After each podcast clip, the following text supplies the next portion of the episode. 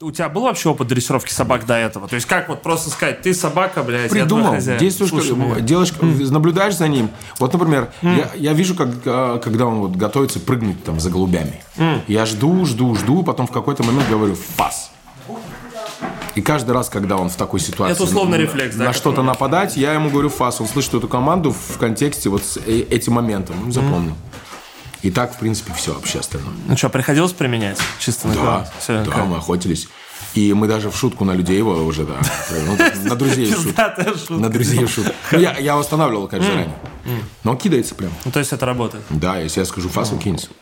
А ты думал, короче, вообще о воспитании детей в перспективе? Мне просто интересно, мне кажется, что вот э, для, допустим, молодой семьи, ну вот абстрактной, взять собаку – это первый шаг к тому, чтобы в будущем завести детей и нормально функционировать и воспитывать их, потому что это тоже как бы с места в карьере этим заниматься очень сложно, поэтому у нас столько безотцовщины, столько невоспитанных людей, потому что реально, если тебя завели там в 20 лет, папа с мамой, которые сами дети, они не ебут, как тебя воспитывать. Вот у тебя...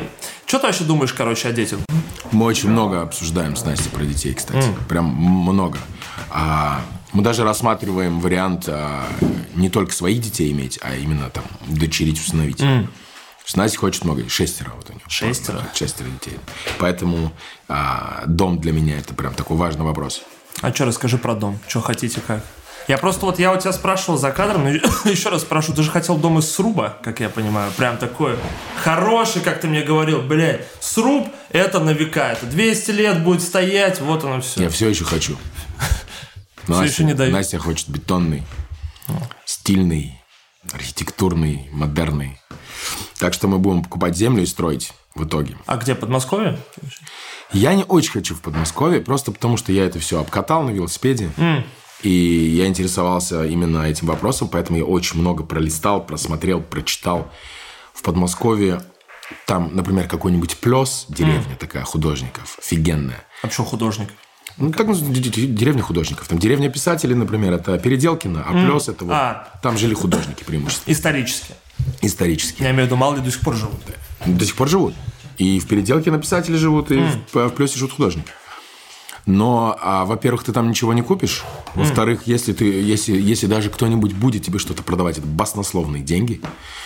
Но не самое важное. Важно, что именно экологически чистых мест вокруг Москвы, к сожалению, мало. Короче, я был, если корректно говорить, очень удивлен. Если не корректно, то я охуел, когда узнал, что метро Бабушкинское в Москве, это раньше был город Бабушкин, который просто Москва поглотила и включила в свой состав. И меня вот это впечатляет. Если мегаполис такими как бы экспансивными темпами растет и просто под себя все забирает, естественно, что там в большом радиусе от него это как взрыв атомной бомбы. Там не будет ничего. Как бы, У Достоевского было, где его герой а, пьяный шагал по окраинам Москвы в грязи вокруг Садового. Ну ты учти, вот что да, как бы окраина Москва, Москвы. это было вот Садовое кольцо, это все окраина. Слушай, я живу, короче, в Питере, в историческом районе, называется Коломна. Это примерно там Садовая, Адмиралтейская, это считается центр города. Раньше это считалось дремучая окраина, где, блядь, режут, пробивают голову бутылками. Я хожу там, у меня Мариинский театр рядом, у меня рядом Крюков канал, канал Грибоедова. И это считалось еще там 200 лет назад просто пиздец. То есть вообще виллы подойти страшно. Вот тут как бы абсолютно то же самое. Но если вдруг надумаю, что Карелия под Петербургом старый участочек, Старик, вот Домик. спроси, спроси Наю потом, сколько раз я говорил про Карелию. Карелия, Мурманская область, Петрозаводск. Это вот вообще из- изначально, где я хотел землю покупать и дом. Но далеко она не видит в этом смысла. Там она хочет в Подмосковье что-то. Не знаю. Слушай, ну смотри, э, ой, спасибо огромное, спасибо. Слушай, а ты не боишься такого, что, короче, отсутствие большого города в твоей жизни может, э, короче, очень быстро вызвать тоску, потому что, несмотря на то, что ты же из Казахстана сам, ну, родился, да, вырос ты, почему ты Дима Бамберг? Я предполагаю, потому что многое в твоей жизни, многое в твоем периоде становления, взросления связано с Бамбергом. Бамберг все-таки не маленький город, и как бы все следы джентрификации, глобализации, они там присутствуют. Ты не думал о том, что как человек, который очень долгое время последовательно живет в городах больших, типа, причем, ну, Москва как бы один, самый большой мегаполис в Европе или один из самых больших. Но Б- Москва больше любого города в Европе. Вот, я к тому, что ты не боишься затасковать. Просто того, что ты построишь дом, привезешь туда всех своих детей, сядешь и такой, пиздец. Так Надо- это же, не, не- это же не мой план. План иметь квартиру в Москве. Находиться в Москве. Я не хочу, чтобы мои дети а, росли Тарзанами и Маугли. Зачем мне это? Но я хочу иметь дом, чтобы вот, вот не надо ничего делать в Москве. Уехал тут же. В Москве надо работать, в Москве какие-то мероприятия, еще что-то. Но свободное свое время и отдыхать я хочу у себя. Слушай, дома. я не знаю, как у вас в Бамберге, у нас в России это называется дача. И ты уезжаешь каждый раз. Просто дача, дача была бы где-то в Подмосковье. У меня в голове это а, появилось после того, как я посмотрел передачу в Германии. Ее снимал а, немецко-французский канал «Арте». Mm. Там это было про реставрацию церквей, именно вот этих вот старых деревянных церквей. Финляндия, Карелия. Они плюс-минус похожи. Угу. В а, Финляндии они все отреставрированы идеально, а в Карелии нет. Никто ну... не хочет за это платить. Поэтому люди, которые живут в Карелии, они восстанавливают эти церкви сами. Своими силами. И вот в контексте этого брали интервью у одного а, старичка, который всю жизнь там живет и занимается реставрацией. Ну, его спрашивают, э, типа, почему ты отсюда никогда не уехал? Он говорит, ну, мой отец тут жил, дед тут жил, дед деда тут жил. Говорит, Наполеон до нас не дошел. Гитлер к нам не пришел. Типа советская, а, советская власть, двух дурачков прислали, они тут смотрелись, тут ничего нету, кроме там болота, эм, рыба, медведи, больше ничего нет. Все, уехали. Говорит, а голодный год у нас его не было. То есть мы всегда жили в независимости, никто нас не трогал, никто нас не дергал. Вот, и я просто в этот момент осознал, насколько это, ну, мне это показалось самым важным. Иметь место, куда ты можешь в любое время от чего угодно сбежать, и абсолютно независимо от всего вокруг жить. Просто, знаешь, звучит довольно идиллически, и обычно такие как бы идиллич... вот а, такие мотивы идиллические и уединенные, они у людей появляются с возрастом. Вот ты не чувствуешь прям давление возраста все-таки? Как бы не а, в моих правилах такое говорить, но мне реально интересно, потому что я вот, мне 26, и я в какой-то степени, понятно, что все скажут, что еще рано, но я местами давление вот просто а, прожитого времени и того, как все, как ты на своих глазах замечаешь, как все меняется, как меняешься ты сам, причем иногда, когда ты видишь это на дистанции, оно вроде проходит и нормально, но посмотреть точку А, точку Б, и это прям вызывает напряжение определенное. Мне 26, тебе далеко не 26, поэтому мне вот интересно, как оно чувствуется. Я приезжаю в Баварию, приезжаю в свой родной город, в котором вырос, вижу своих друзей, вижу свою семью, своих родственников, всех вокруг, и у меня такое ощущение, что один я не старею. Mm. Я не знаю, почему так. Я смотрю, все выглядят старше меня, мои там. Младшие выглядят старше меня. Там, друзья, а, то ли их быт проглотил. Я не знаю почему, но они все выглядят старше чем. Девчонки, за которыми я там а, а, бегал, я приезжаю, смотрю на них и думаю, ну ничего, выглядит как будто моя тетя. Такой. Или там мать. То есть я не, я не понимаю, почему, но это вот так. Mm. Да и в Москве, в принципе, я встречаю людей, с которыми общался там в 2011 году. И мне кажется, они почему-то выглядят старше, чем я. А это если с этой стороны. С другой стороны, у меня вообще нет ощущения возраста. У меня его никогда не было. У меня это остановилось в году... К годам 21-22. И все. И, и ничего, в принципе, в моем самоощущении не изменилось с тех пор. Просто мне то же самое сказал Леха Никонов. Мы с ним об этом разговаривали. Леха Никонов 48, сейчас mm-hmm. почти 50. Мы с ним разговаривали об этом. Он говорит, Федь, мне в душе 20 лет. Так Абсолютно. же, как и было. Он говорит, вообще ничего не меняется. Я иногда ловлю на том, mm-hmm. что меня Настя спрашивает, ну а что за люди были? Ну, говорю, да взрослые мужики, там, лет 35-36. Я в этом момент понимаю, бля, мне всего 40. Я вот часто такие вещи выдаюсь. То есть, я не ощущаю свой возраст вообще. То есть, у тебя все вот эти моменты классические э, русского мужика, так сказать, ну и в целом мужика среднего возраста, там, а кризис среднего возраста, какие-то переживания по поводу собственного старения, там, того, что ты не актуален, не привлекателен, не интересен. Есть, есть, знаешь, наверное, в таких моментах это проявляется, как я вот одеваюсь угу. и думаю, блин, я вот что-то не хочу сейчас одевать вансы, мне хочется одеть там ботинки и что-то построже, потому что мне кажется, я выгляжу как а, дед, который хочет одеваться как подросток. Вот такой есть у меня комплекс, у меня появился, поэтому я весь свой гардероб, например, поменял. И... Мне знаешь, что кажется, что дед, который хочет одеваться как подросток, никогда не будет думать, что он выглядит как дед, который хочет одеваться как подросток. Он просто Пример... будет. Окей, окей. Но если какие-то вопросы у меня с моим возрастом, внешностью и так mm. далее появляются, то вот в таких моментах я стал обращать внимание на такие вещи, например. Или, опять же, наверное, все-таки желание иметь э, свою землю и дом, это все равно как-то связано с возрастом. То есть Появилась он у меня впервые в а, Австрии, когда мы с моей женой ехали из Мюнхена в Венецию. Мы поехали через Альпы. вот в Австрии я посмотрел, как живут эти люди, какие у них дома, земля, как все это вокруг. И просто понял, что я хотел бы там жить или хотел бы так жить. Вот мне хочется горы, мне хочется лес, озера и так далее. Но не в контексте, что, блин, пора или еще что-то. Я mm-hmm. просто посмотрел и понял, офигенно, я бы все... Там, если бы у меня был выбор, Дим, смотри, у тебя сейчас будет там 300 концертов в год, угу. ты будешь там самый популярный артист года в GQ, вся вот эта вот билиберда вокруг, или вот этот домик в Австрии. Я скажу, что вот этот домик в Австрии, пусть меня никто не знает. Идеально. Вот в этот момент у меня такое, не знаю, связано ли это с возрастом, но в этот момент я просто стоял там и понимал, бля, но знаешь, ты говоришь, кстати, об артистах GQ, я вот сейчас что-то в башке прикинул, и кроме... Короче, наверное, твой? Нет, это твой. Короче, мысль какая? Я стал вспоминать, кто, вот ты говоришь, самым популярным артистом GQ, я стал вспоминать, кто были самые популярные артисты GQ за последние 10 лет. А, и кроме нашего доброго друга, я не знаю больше никого, честно говоря. Моргенштерн. Он... А? Моргенштерн. А, ну вот он... Не, ну вот... Нойз до него, по-моему, был, нет? Слушай, вот этого я не помню. Федук был однажды. Нет, я помню, что был Мирон и был Моргенштерн. Моргенштерн я сейчас даже не про Мирон подумал даже. А, как бы просто, ну, просто, ну, типа, какие награды есть там? А, кульминация твоего, твоей деятельности. Это, типа, там, Слушай, Ургант, больше... Дудь, GQ. Я больше запомнил, что Моргенштерн был женщиной года. Вот это, наверное, трудно забыть. Это... Я хочу Чем ты хочешь меня угостить? Мы вчера делали этот, эти торты то есть это твой саморучный... Вообще-то это должен был быть типа mm. костер. Mm.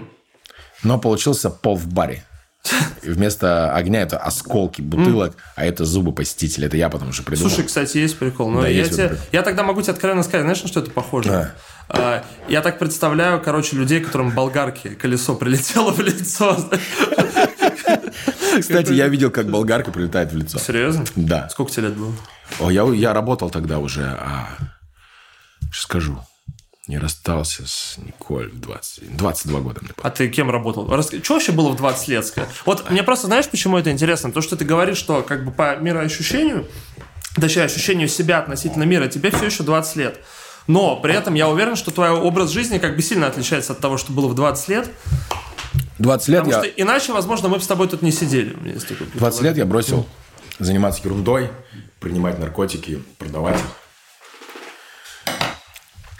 И так, у меня была... Давай нем... я вот этот возьму тест, твое позволение. У меня была немка девушка. Приятного аппетита, старый. Приятного аппетита. И очень серьезные родители. Mm. И мне нужно было чем-то заниматься просто. Я абсолютно не понимал, чем. А я уже не хотел работать. Это хороший торт. Я очень хороший торт, да. Не, кроме шуток. Я, я ничего не ожидал.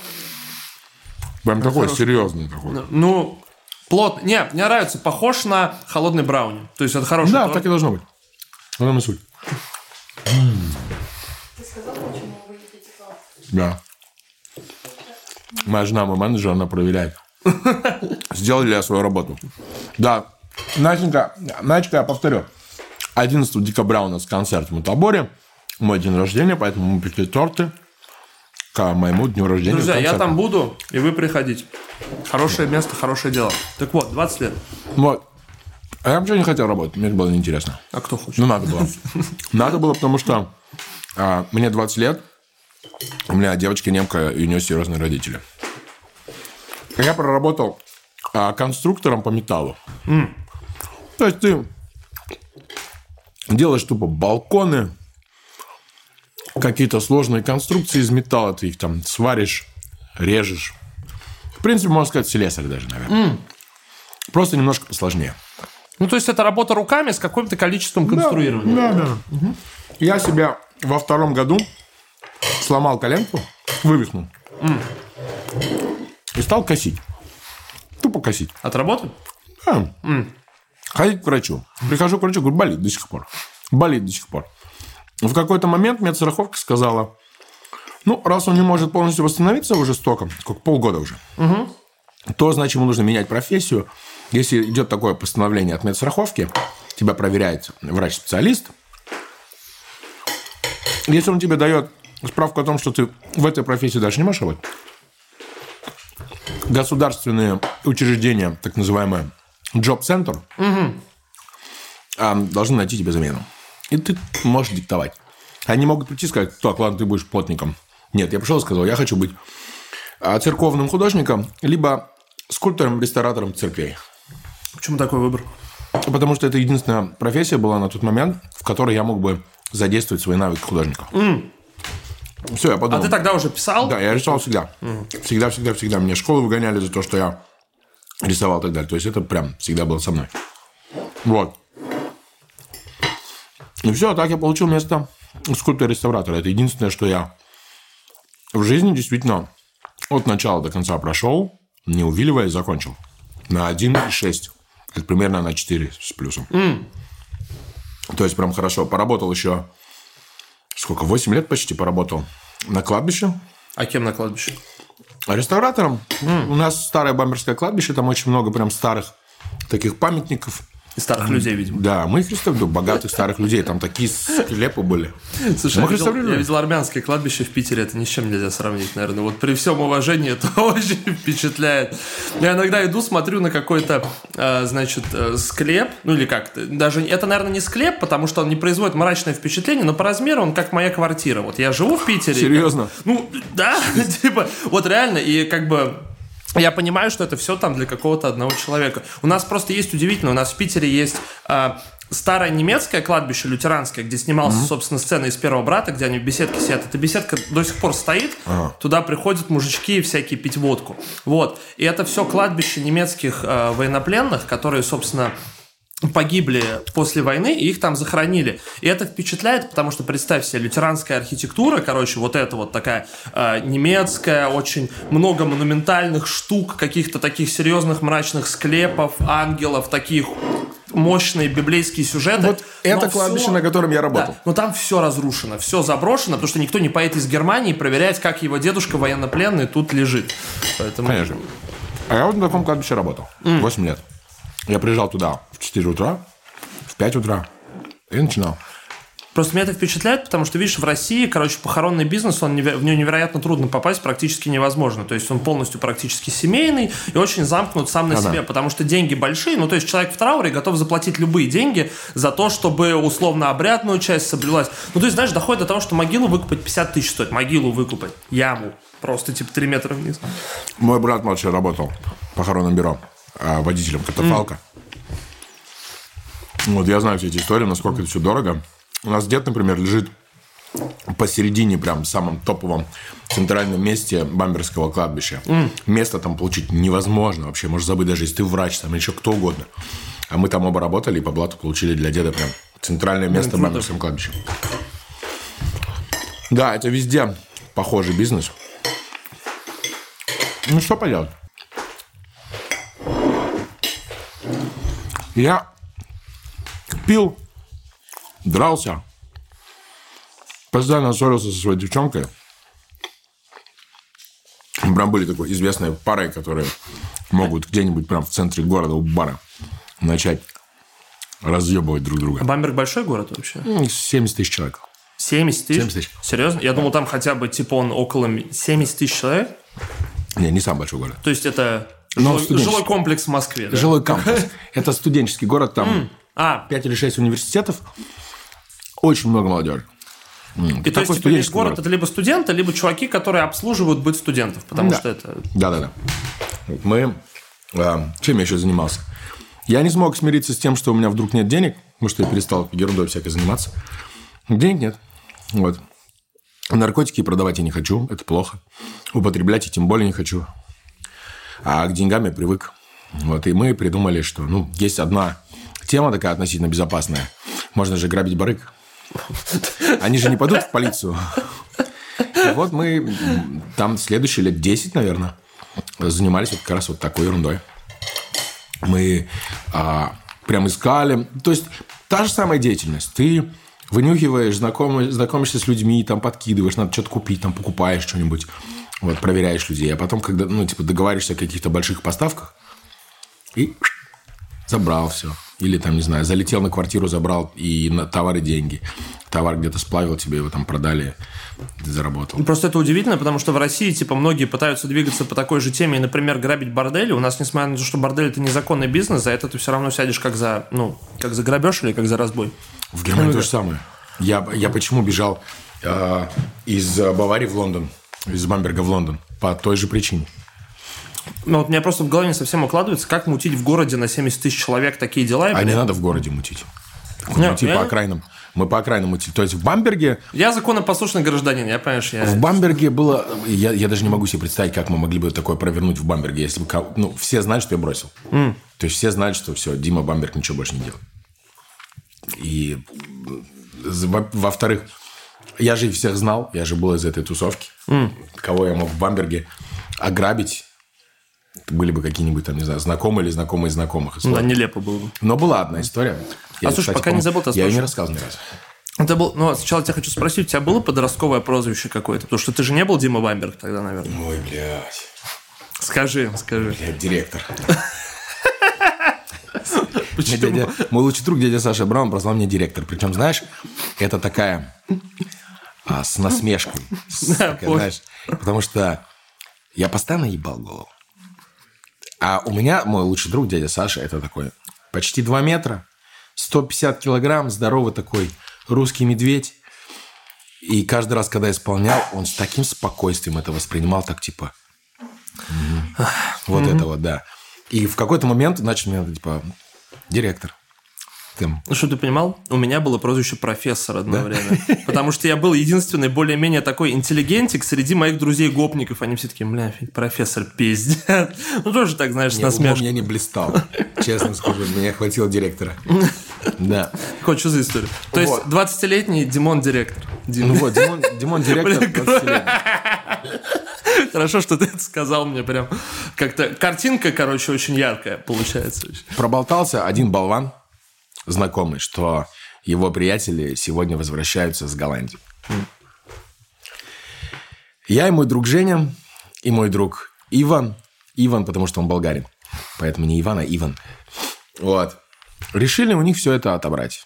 Вот, и знали, когда они приедут. Приходим к ним домой. Об этом можно уже рассказывать. Да, это уже настолько все давно было. Приезжаем, я захожу в подъезд, стучу в дверь. Тишина, никто. А я знаю, что не там. Стучу в дверь, а там один тип, которого я знаю, Ники. Такой мелкий скейтер из... Там, мой одногодка, мне на тот момент уже было лет, наверное, 20, 22, я не помню точно. А Ники тогда было, ну, лет 19. Я говорю, Ники, ты сейчас встанешь и откроешь мне дверь. Потому что ты знаешь, что будет, если ты это не сделаешь. И ты слышишь изнутри голос. Ну, что мне делать, пацаны? И Ники действительно подходит и открывает мне дверь. Мы заходим вовнутрь. В квартиру сидят человек шесть такие типичные немецкие болваны, скейтеры, рейверы. Просто обычные какие-то, блядь, ложки. Я захожу и говорю ребят, а, нет, сначала какие-то девчонки начинают орать. Я смотрю на одну и говорю, ты дура, что ты орешь? Хочешь ментов вызвать? На телефон, вызывай. Говорит, только кому что прилетит сейчас? Нам за то, что мы вам по морде хотели дать? Или вам, учитывая, сколько у вас в квартире? И она замолчала, тут же молчит. А пацаны понимают, что, ну, типа, она сейчас как бы проболталась. Ну, так среагировав. Я начинаю это рассказывать. Говорю, ребят, смотрите, вы сейчас нам все отдаете, и мы уходим. По-мирному, без каких типа там шума, без ничего. Либо мы вас просто будем бить, пока вы нам это не расскажете. И все, типа, молчание. А Женя стоит уже заряженный. Типа, я говорю, ну давай, Женя, начинай. И Женя кого-то там бьет с ноги. Там суета, кто-то там что-то достает, кладет на стол. Я говорю, ну я не... Ну, вы из-за этого, из-за этой ерунды в Голландию точно не поехали. Вот. И начинаем их дальше раскачивать. Не, не, правда, у нас больше ничего нет. Он не привезли, там еще кто-то должен приехать. Поэтому еще, типа, мы- вы слишком рано пришли, вот это все. А Женя стоит мне на русском говорит. Он смотрит вон туда, в ту сторону, типа, там, я не помню, что там было. В ку- какую-то сторону смотрел, там то ли рюкзак, то ли что-то, где-то что-то лежало. Я такой, ну, посмотри. И Женя просто идет, поднимает, по-моему, то ли газету, уже не помню, поднимает, а там целый пакет лежит. Что? Гашиш, там колеса, всякая ерунда, короче. Вот. И они все на шухере, и я такой говорю, ну ладно, сами виноваты. Говорю, пожалуйста. И Ваня с Женей начинает их херачить. А там стоял икеевские, икеевские коробки из несобранного а, шифонера. И Женя просто берет одну за другой. Ну, сверху по горбу они там напополам. Просто начинает устраивать полную дичь. Вот придурки. Вот, в итоге я забираю это все, отламываю маленький кусочек, кладу на журнальный столик и говорю, приятного вам вечера, ребята. Это, по-моему, был единственный раз, что я именно в Бамберге, что мы в Бамберге вот налетели. Оказалось, что деньги этим болванам дали албанцы. Ну, Классика. с собой. Вот, и начали, типа, с нас качать, пытались через знакомых, что вы, типа, вот, надо вернуть. наша тоже надо вернуть. Мы сказали, мы к вам не приходили, мы у вас ничего не брали. Щип шаноны.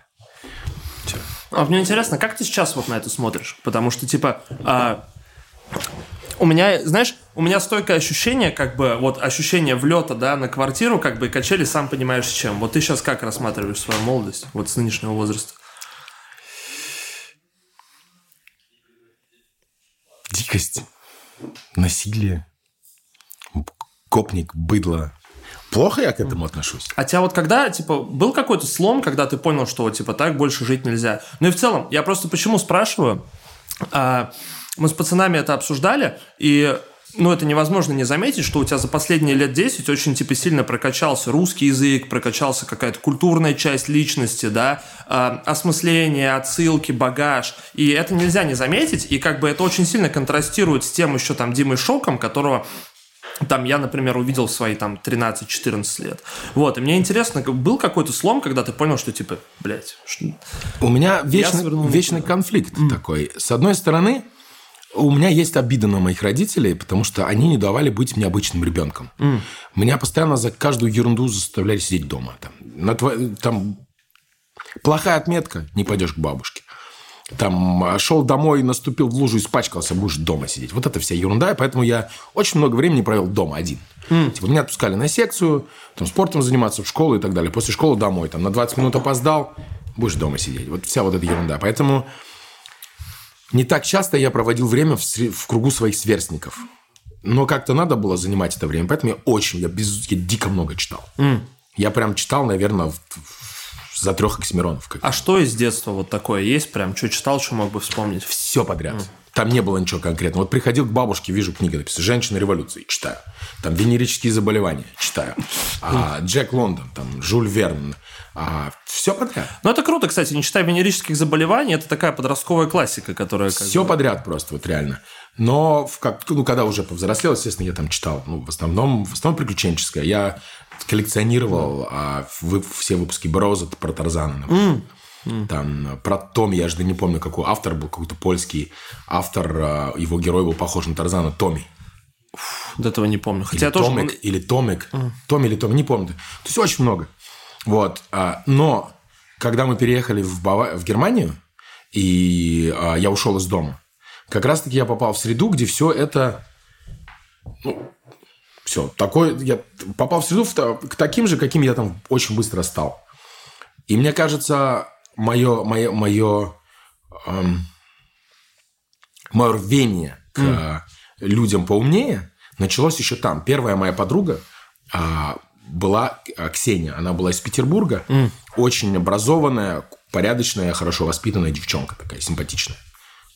Питерская интеллигенция. Вот. Ее родители, и она такая, типа, немножко арт-вонючка, при этом там любит Бьорк, а, там дорого одеваться. Там... Девочка пиздец. Не-не-не-не. Я, я- я не удержался. Ксения- я не удержался. Ксения была, Ксения была прям уровень. Девочка, которая там ходила в Джилл Сандере, там, не знаю. Это ну, стильная девчонка была. А я прям гопота. Порванные какие-то конверсы. В этот момент, я помню, уже больше рейв слушал, чем рэпчик. И потрепанный паспорт. Да, вот это все. И это первая подружка, которая делала мне замечания про а, какие слова я использую. Например, там, типа, ихни. Она говорит, ты что, говорит, хочешь перестать со мной общаться? У меня же вот такая она была. Прикинь, я узнал много лет спустя, что вообще вот егонный – это совсем пиздец, а ихний вполне допустимое. То есть я только, я вот, мне было лет 25, мы сели с Сашей Форсайтом, он мне говорит, Егошний. я поправился, он говорит, что ты поправляешься? Я говорю, ну их нельзя говорить, он просто открывает словарь, говорит, да можно. Не-не, я знаю, что... Да, я, Но ну, типа, это тебя выдает просто. Да, да, Это тебя выдает, что если ты говоришь ихни, то ты от егошни не так ну, далеко. либо ты из 19 века, знаешь, Вот. держался. А потом появился... Ке... Нет, сначала появился Кевин, потом появилась а, Ксения Кевин. А, мой первый лучший друг вообще в жизни. А, он был такой мелкий англичанин.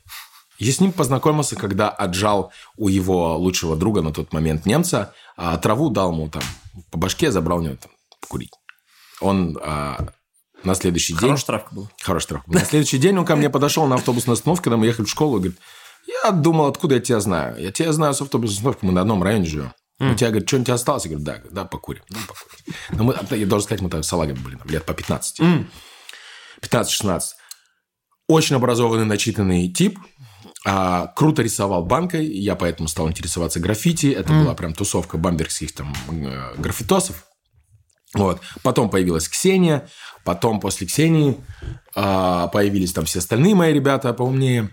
И в итоге тот же Мирон. Мирон тот же типаж, что Ксения и Кевин. Это как будто один и тот же человек, просто именно по типажу, по характеру. А есть такое понятие архетип, знаешь, когда Да, вот как да. бы вот есть что-то в человеке, в людях, что незримо их объединяет. Потому что ты видишь, что как бы типаж, модель поведения, мысли, они гуляют, потому что есть люфт, но в целом вот образ один как бы...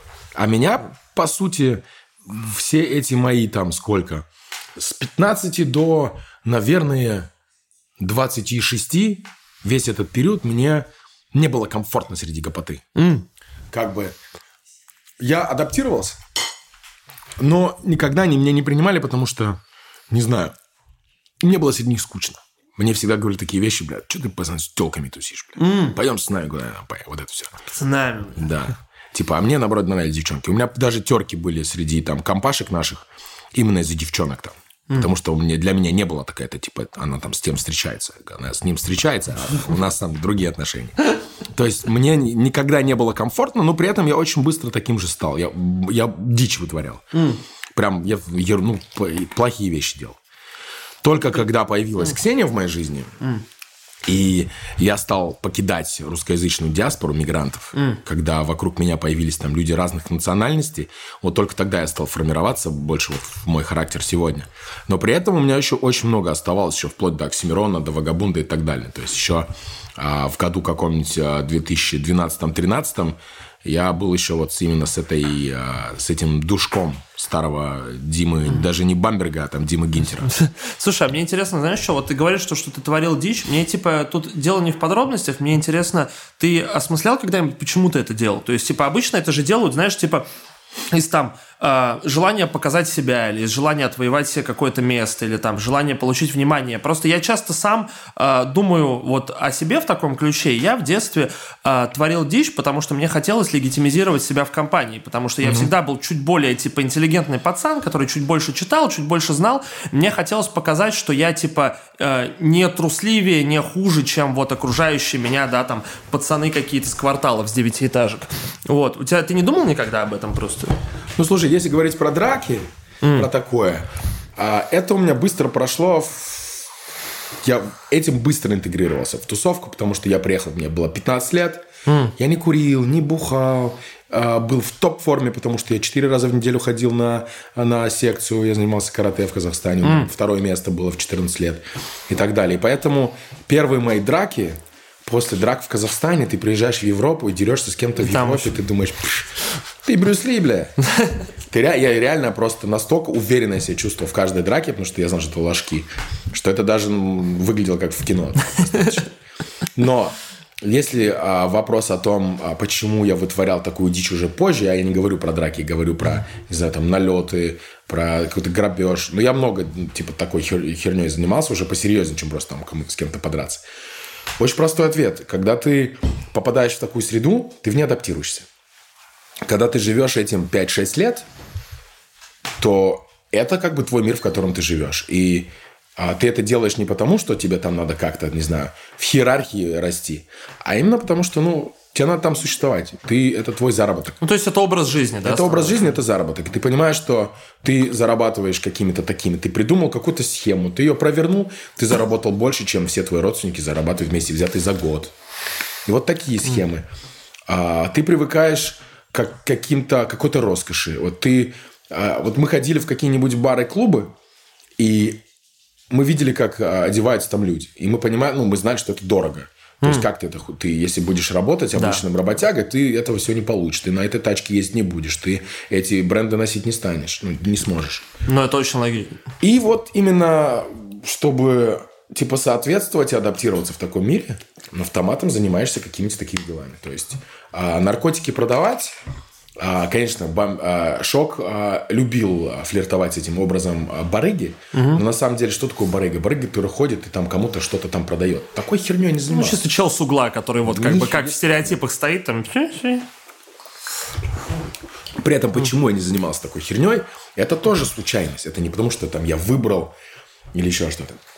Меня посадили в, в 16 лет за драку с полицией. А, Типа я украл а, там, штаны в магазине, Levi's 501 а, с оп- сопляком а еще. помнишь, какие, типа, Levi's светлые, 501, темные? Не, я понимаю, что 501 классический свет. Классические, светлые, Блядь, самые ну, обычные. Слушай, за такие можно и посидеть. Пиздатые Да же, нет, тебя никто, те- за это никто бы меня не посадил. Мне там с- 100 марок тогда еще евро не было. 100 марок штрафа бы влепили, послали бы домой, поставили бы на учет. А джинсы бы оставили?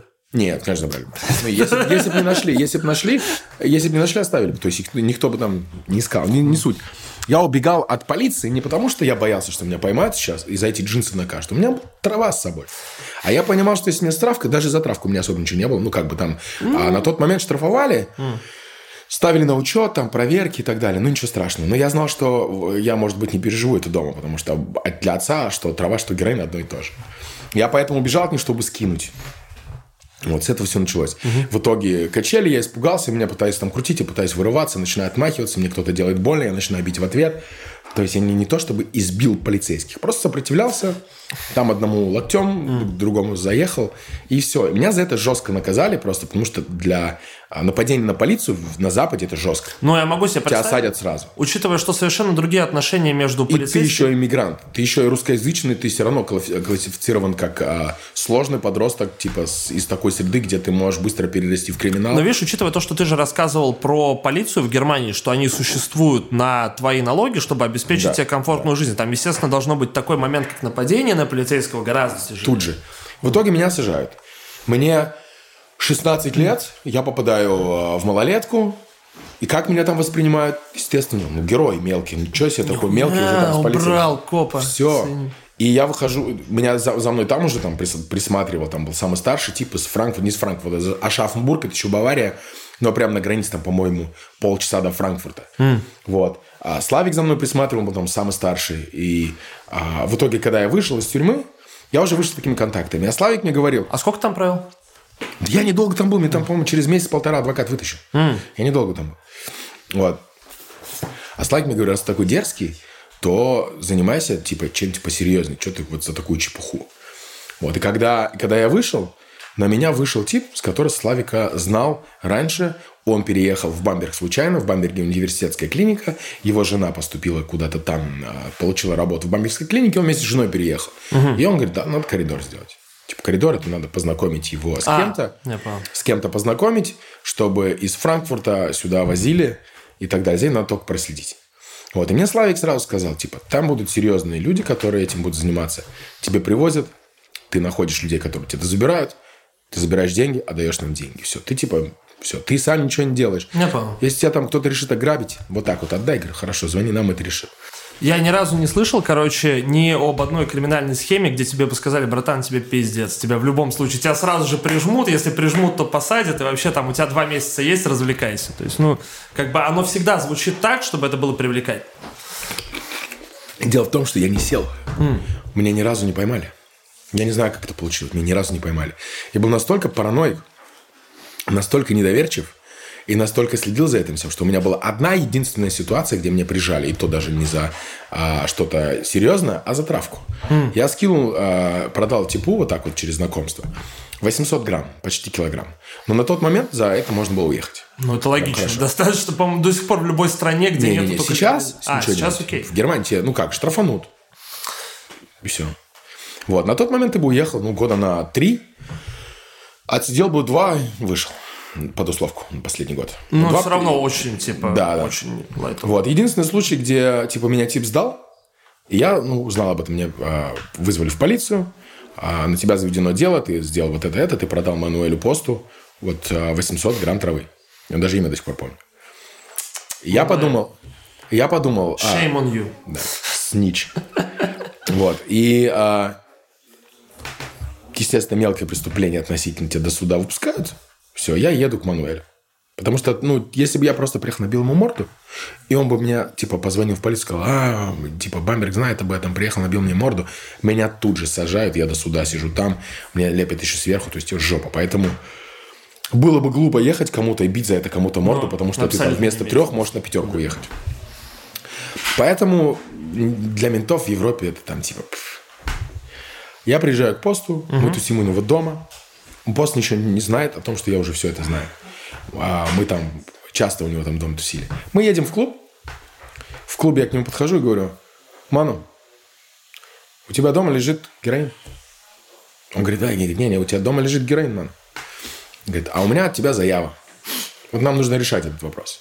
Если я сейчас позвоню, ну, ты, конечно, можешь домой поехать, но я думаю, ты не найдешь это так быстро. А менты найдут это, потому что я скажу им, где это лежит. А, типа, я ему подбросил. Спрятал у него дома. Он пришел именно специально, чтобы ему пакет подбросить. Говорю, мы можем сейчас с тобой вместе поехать к тебе домой, я это все заберу, а ты пойдешь в полицию и, типа, или на суде скажешь, что Ну, заберешь. тебя заставили, тебя там, значит, давить на тебя, расспрашивать, ты бы им рассказал все, что угодно, чтобы тебя выпустили, там, испугался. Ты свои слова в мой адрес заберешь обратно. Иначе ты понимаешь, я тебя подставлю жестко. Даже если я тебе два года сажу, я тебе, ну, тебе, я тебе испорчу жизнь. Ману говорит, ладно, хорошо. Мы поехали домой, я забрал пакет, уехал. Ману на суду сказал, что, типа, всем было ясно, что он пиздит, но мне ничего. Это вот единственный раз, где меня почти поймали. Вот презумпция невиновности. видишь, Да, а так я всегда выкручивался, выдергивался до последнего. Я пиздел. Была такая история, что а, меня поймали, повезли, посадили сразу в СИЗО.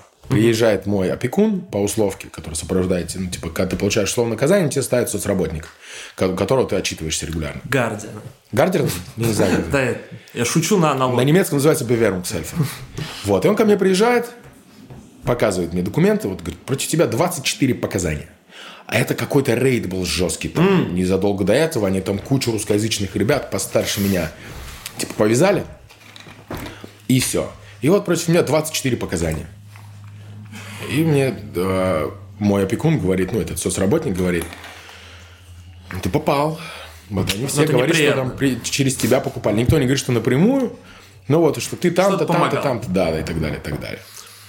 Я сел за ночь и понимал, что они хотят, чтобы я сейчас, ну, тоже сдал. Рассказал там всю свою биографию, там вот, как, как эта вся схема наша работала. Что делаю я? Я сажусь и вижу вот это имя. Сочиняю какую-нибудь хуйню. Какую-нибудь историю короткую вывернул, вывернул, вывернул. Я просто взял, дал показания против каждого, кто дал против меня показания. На 90% вообще из пальца высосал. Все, и когда пришел суд, я начинаю, типа, я, ну, я салага, а они все старше гораздо. Там ребята были там 32 года, 28, там 41, вот такие, короче. И я на суде вот такие показания даю вот с таким лицом, типа, я боюсь, пожалуйста, не сажайте меня, вот, потому что, да, и рассказываю, вокзала. полную хуйню рассказываю. И все, дело закрывает. Я ухожу с условкой, им лепят гораздо больше, мне начинают угрожать, да мы выйдем тебе пиздец. Я говорю, за что пиздец? Ты, говорит, напиздел, меня посадили, мне дали там два года лишних из-за тебя. А я им говорю, ты охуел, ты вообще меня сдал, блядь. Это вообще, ну, типа, это случилось только что ты меня сдал. По факту, потому что действительно ты сказал правду, а я напиздел. Я поэтому вышел из дела, блядь, а ты будешь два года больше сидеть, потому что ты меня сдал, ебать. Так мне интересно, а вот когда у тебя как бы произошел какой-то все-таки культурный слом, это когда уже рэп начался или это Мирон. вообще после 11? То есть Мирон, Мирон и, короче, два человека в моей жизни тогда сыграли ключевую роль. Это все было в 2010-2011 году. С одной стороны, мы с Мироном стали делать «Вагабунд», и я, побывав у него в Лондоне, стал обращать на другие вещи внимание. Что Слушай, а мне, кстати, вот интересно, я не, типа, мне не очень хочется уводить это вот именно в актуалку, но мне интересно спросить, как вообще вот такие штуки формируются? То есть вы просто садитесь и такие, давай сделаем рэп-группу Вагабу, будем, блядь, хуярить вдвоем. Просто я тебе могу рассказать, как появилась группа Антихайп, это моя, блядь, любимая история. Я знаешь как? Нет. А, Я сижу, я жил, короче... Связано с Витей СД? Э, Нет, это связано с Андреем Замаем, с Витей косвенно. Мы тогда еще с Витей даже особо знакомы не были. Короче, я сижу у себя на кухне, в... я жил в Хрущевке на втором этаже, на Политехнической, на проспекте Науки сижу у себя, э, значит, на кухне в Хрущевке. Там желтые обои, у меня желтый какой-то поджопник несчастный, да. Я сижу, и напротив меня сидит Андрей Замай, я помню, у меня такой стол, ДСПшный, уебищный, желтый свет, он говорит, будем делать рэп-группу. Я говорю, какой? Он говорит, антихайп называется. Я говорю, кто там будет? Он говорит, ты, я, Слава КПСС и Витя СД. И знаешь, и как будто это типа безапелляционно, то есть он такой, просто будем делать. Я такой, ну ладно. Ну, то есть, причем, типа, это то, чего я меньше всего ожидал. Он не такой, типа, хочешь, будешь, он просто говорит, будет вот ты, ты, там, ты и ты. Я говорю, ну, то есть, у меня это было как бы, я одномоментно просто проснулся в антихайпе и все. Мы с Мироном выросли на... а, как они? На оптик... а, не, не на оптик Раши. Не на оптик Раши. На оптик Рекордс. Там Пульсоваш, вся его там банда. На Агроберлин, КайЦ. То есть в Германии вот эти все группы, именно группы, не как там wu это немножко другая история. А именно просто ребята, которые самостоятельно достаточно хорошо двигаются, которые собирались в команду. Чаще всего это было привязано к городам, в которых они жили. Там типа у Азада была, во Франкфурте там своя банда. В Берлине там у Бушидо был Агроберлин и так далее. Я просто помню Агроберлин. Я когда увидел их первый клип, причем он, как я понимаю, уже довольно поздний был, я охуел с того, что они выглядели, ну, нереально жестко. То есть я видел, типа, клипы негров, да, которые выглядели... Кто из них жестким не был вообще? Да, я понимаю, но в этом, ну, типа, они настолько это гипертрофировали, у них в клипе был момент, я понимаю, что на графике Самолеты летят. истребитель, который Да-да, пролетает. Который я- стреляет в Бранденбургские да, ворота. Я сижу и такой, типа, блядь, вы чё? Я, Типа, я тебе скажу, все так воспринимали. Все, в Германии тоже. Просто, знаешь, сам жест, что какие-то мигранты делают рэп и в своих клипах снимают, как истребители летят и херачат Бранденбургские ворота. А прикинь, мне было 13, я такой, или 14, я такой, я не знаю, что там в Германии происходит. И вот ты видишь клип из Германии, и там какие-то мужики огромные в каких-то гаражах, безумных самолеты летят. Я думаю, ебать, там война. Такие асоциальщина немножко, мигранты, социальные и так далее. Для нас вообще вопрос не стоял, почему мы будем делать вагабунт. Мы там вместе двигались, вместе делали музло, мы были... Знаешь, хип-хоп-ру – это как школа. Вот ты приходишь в школу, Ну, и ты, похоже. ты, если ты с кем-то дружишь, то для этого есть какая-то причина. Там, не знаю, там по спорту какие-то ребята, гопники там между собой, там ботаники и так далее. А вот мы с Мироном были на одной волне, потому что он жил в Германии, мы слушали тот же рэп, ну, и мы на этом сошлись настолько, что... А кто еще был рядом, кроме нас? Кто, кроме нас, делал такое музло, интересовался таким узлом? Царь класс, у царя тогда немножко там в голове другое было, немножко слишком дохрена наркоты и слишком много друзей непонятных, поэтому мы там разосрались. Все, остался я, Мирон, кто там еще был? Геблан Драго, но с ним, блядь, никто не хотел общаться. А, Стим... Драго? Да. Бля, он душный просто. Он, знаешь, Не, самая большая проблема Драгу, что он душный. Понимаешь, когда человек, а, не имея харизмы, пытается выебываться, это не работает. То есть харизма Драгу это как, не знаю, небритая волосатая жопа свиньи. Вот, вот так примерно, ну, ну, на, на самом деле, ну посмотри на Драгу, типа это как бы не только... Я, конечно, привзято к нему отношусь, потому что он олень, и у меня там есть какие-то с ним а, свои Я истории. честно скажу, я видел Вову два- Драга два раза, и я абсолютно нормально к нему Ты отношусь. потому самый миролюбивый, Мужик мужик. самый миролюбивый а, типа тип, с которым я в контексте рэпа Серьезно? когда-либо серьезно. Приятно что слышать. серьезно, ты самый такой приятный на чили парень. То, что ты со всеми находишь общий язык, это ну твои твои качества характера, это круто. Я просто не Но- знаю, что нужно сделать, чтобы, типа, вот я увидел человека, у меня изначально было к нему предвзятое плохое отношение. То есть, ну, типа, есть такие люди, я просто не хочу озвучивать кто. Но Вова Драг, вот, типа, в отрыве от его бэкграунда, я его видел два раза, ну, мужик и мужик, здоровый мужик в пальто. Там, здорово, я говорю, здорово, ну, я не могу спародировать этот акцент, не буду поэтому. После одной из тусовок, а, то есть после одного из версусов, ребята все едут на тусовку. Я не помню кому, это на кого-то вписка у кого-то на хате. Туда же едет Драгу. Все там бухают, торчат, что там после у вас там после версуса там. В жопу выебали. там. Шучу. Это была работа. Ладно, шучу. Короче, вот на такое из, э, из тусовок после Версуса попадает Драго. На эту тусовку приходит а, а, рэп одинокой старухи, как? Хип-хоп. Хип-хоп одинокой старухи со своей телкой, и с его телкой приходит какая-то ее подружка, которая проститутка, буквально, она работала проституткой. Классика. Ну, типа, Они тусят, бывает. они что-то все вместе тусят там на этой тусовке, и Драго пытается, типа, присунуть этой проститутке. А она ему не дает. Он ей не нравится, потому что, блядь, ну кому он нравится? Ты хоть раз видел Драгу с телкой? Хоть одно фото есть Драгу с телкой? Вот прикинь, я знаю этого еблана лет 20, наверное, уже. Я не помню. Ну, лет 15 точно. Знаю, что существует какой-то Драго там вот из Киля. Там он рэп читал, Птаху дисел там и так далее. Димасту хуесосил. Ну, на Так Птаху вот. был смешной дис, ну, Да какая разница? Просто ты представляешь, это единственный рэпер, который никогда нигде не был замечен ни с одной девчонкой. Нигде, ни на Версусе, ни на MySpace, ни нигде просто. Драгу и женщины, это как будто, знаешь, э, нету на его планете женщин просто. Понимаешь, нету в его нарнии, в зашкафе нету женщин. Короче, а, вот этот а, человек абсолютно при всей отсутствии а, харизмы и всего... Бля, не хочу рассказать. Да, ну, типа, вот на самом деле, правда, можешь не рассказывать, потому что... А, вот, история в чем. Он пытается присунуть этой Или не проститутке. можешь. Он, он пытается прис- присунуть этой, типа, проститутке, она ему не дает. Ворует у него бабки. И уходит. А вот он звонит бы он ей заплатил, он, звонит он бы хип-хоп- ничего не Ты- ты, потерял. просто подумай, просто подумай. Он звонит хип-хоп одинокой старухе, начинает на него наезжать. Он просит свою девчонку позвонить, разобраться, нахрена она там у Драгу деньги украла. И та говорит, бля, он так по-хамски себя со мной вел, он там пытался меня чуть ли не изнасиловать. Меня это, кстати, удивило, что он пытался изнасиловать девчонку, а не хип-хоп одинокой старухи. Ну ладно. Так вот, а, Драго не дала проститутка, но украла у него бабки. Ты, блядь, это просто осознай. Насколько бедолага, блядь, Драго. Человек, который раньше всех читал батл рэп и меньше всех с этого поимел. Человек, который дольше всех делает рэп, причем неплохо, он всегда делал его неплохо, но он остался самый нищий олень из всей рэп-тусовки. Я скажу Блядь, абсолютно без какой-то... Джубили зарабатывает больше, чем Драго. Ё- Понимаешь, он Или- настолько бедолага, что, блядь, я не понимаю, почему столько мемасов про Кизару, если Драго, блядь. Это самое лучшее место, чтобы делать мемасики про лузеров. Я скажу, что, Кончено. типа, если э, без какого-то позитивного или негативного выражения отношения к Вове Драго, я скажу, что ситуация, которую ты рассказываешь, если это было так, как было, это действительно довольно нелепо. Я бы охуенно расстроился. Знаешь, по какой, при- знаешь, по какой причине? Драгу ограбила проститутка, блядь. Знаешь, по какой ему, при- ему проститутка за бабки не дала. То есть она взяла у него бабки, но не дала. Знаешь, какой бы... Он заплатил проститутке, но она его наебала. Это же пиздец.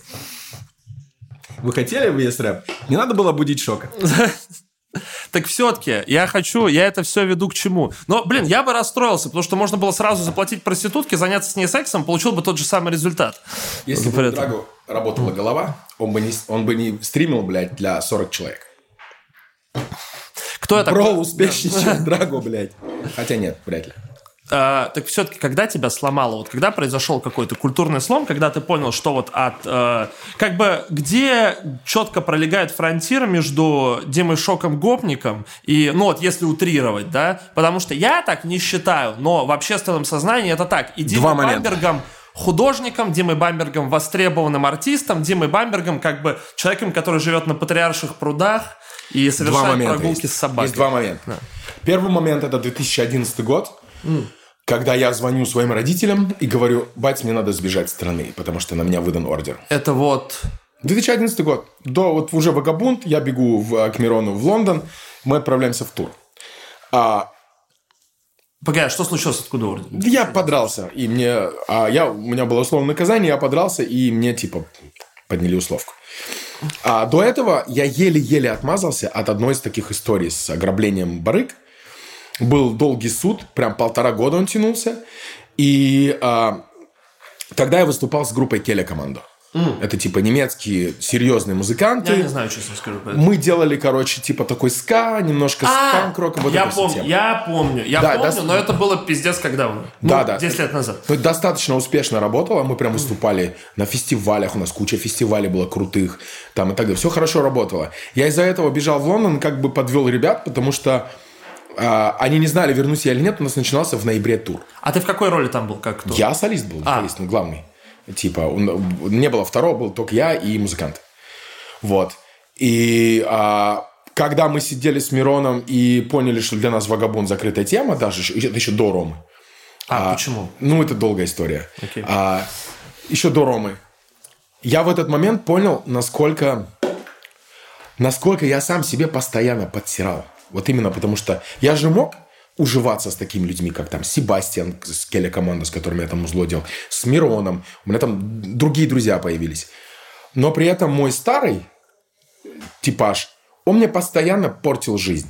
То есть мой вот этот дурацкий характер вот из прошлого, который сформировался именно с момента 15 года я ушел из дома, попал в всю вот эту тусовку, и вот вплоть до 30 лет. Просто, чтобы ты понимал, первый раз я увидел Диму Шока, когда он в каком-то клипе в таких странных очках а-ля Гуччи Мэйн нюхал где-то дорожку и читал. Да, да, да, да. Я вот это очень хорошо увидел. Я посмотрел, 2006. Да, и там еще мега шакальное качество было. Я Да, да, смотрю и такой, блядь, что кто это? Вот, вот, понимаешь? Вот это. И когда я вернулся после распада Вагабунда, я вернулся в Гамбург и встретился с ребятами из Келя команда. Мы пошли поесть, и у нас была беседа, где вся команда, Келя команда, уговаривала Себастьяна, который нас всех, ну, типа, собрал и отвечал за мусло и за все. Ребята чуть ли не со слезами на глазах уговаривали взять меня обратно.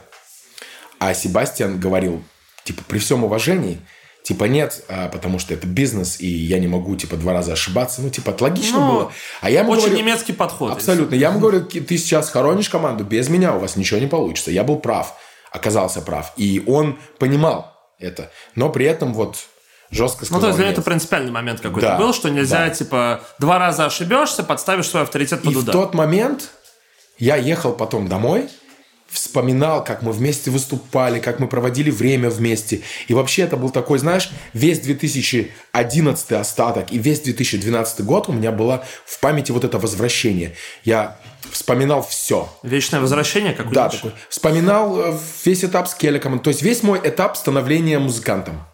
И э, когда я в какой-то момент уже все, все вот это прошлое, там, грабления какие-то, вот эти, все мои вот эти дела за 2011-2012 год, они полностью отошли в прошлое навсегда, и я никогда бы к этому практически не возвращался. Кроме там одного момента, но это другая история. Вот. И в 2012 году я просто осознал, что вот есть я, вот я в прошлом. И насколько важно от- от- просто отказаться от этого в прошлом. И в 2012 году как раз-таки я начал искать пытаться уйти от рэпа в этом классическом, э, как шок, а, уйти от шока, искать какое-то другое музло. В принципе, то, что музло, которое делает сейчас Дима Бамберг, я уже искал в 2011-2012 году. Именно потому что а, я хотел уйти от всего этого. Мне, ну, я, я осознавал, что я себе просто испортил жизнь вот такими вот а, ошибками и своим поведением. И с Вагабундом, и с Келя команда, и так далее, и так далее. Вот Просто это был переломный момент. э, озвучить какой-то аргумент, который был у тебя в голове для тебя решающим. Я объясню почему. Потому что у меня есть очень, у меня типа и есть и было очень много друзей, таких же пацанов, которые типа э, какой-то сложной дорогой в жизни идут, и многие из них просто боятся поменяться, потому что для них типа они изначально оказались в этой ситуации, потому что мир для них очень недружелюбен, потому что им страшно, они таким образом реагируют на недружелюбную среду тяжелую, которая их окружает. Вот был какой-то аргумент решающий, который ты сам для себя озвучил, и такой, все, надо завязывать. Потому что измениться, особенно если тебе там больше 20, и же с ним там каждый год тебя все больше и больше закапывает в твою вот а, ту обывательскую реальность, в которой ты живешь. Поэтому, если вот была какая-то мысль, мне просто хочется, чтобы она была озвучена. Именно эта мысль, важно. именно эта мысль была, а, когда а, было оглашение суда в 2011 году, где мы ожидали, что нас посадят, а судья нам говорит, я не хочу портить вашу карьеру, потому что ко мне на суд это вообще удивительно. Было два письма прочитано. Одно письмо было от Fo Artist, это самое большое букинг-агентство в стране. Там Александр, забыл, как его зовут, а, а, а, типа главный написал его. А второе письмо было от а, главного э, директора Warner Music Group Германии. Оба написали письмо, что типа э, они как раз у нас есть контракт подписанный, что у меня очень много деятельности как у артиста, исполнителя, там с Келли команда это было тогда. И что я себя зарекомендовал как типа исполнитель, и для меня это шанс полностью изменить свою жизнь. И вот судья зачитывает и говорит, я не хочу портить вам карьеру и жизнь, поэтому мне придется отстаивать мое решение. Но я, говорит, на это пойду. Мы даем вам, я даю вам два года условно на течение четырех лет. То есть четыре года я Нужно- буду находиться под условным наказанием. Если я что-то сделаю, я получу То два срок. и сверху что-то. Вот, и он мне дает условное наказание. Мне, а потому что мне дает, он еще вынужден всем моим там, а, всем участникам также. Вот.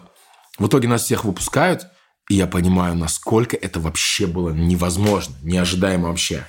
И в этот момент я понял, я вс- весь этот суд понимал, бля, у меня такой шанс полностью, и действительно изменила мою жизнь.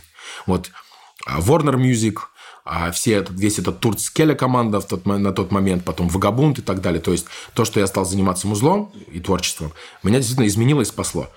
Но вот это был решающий момент, где я все это мог потерять.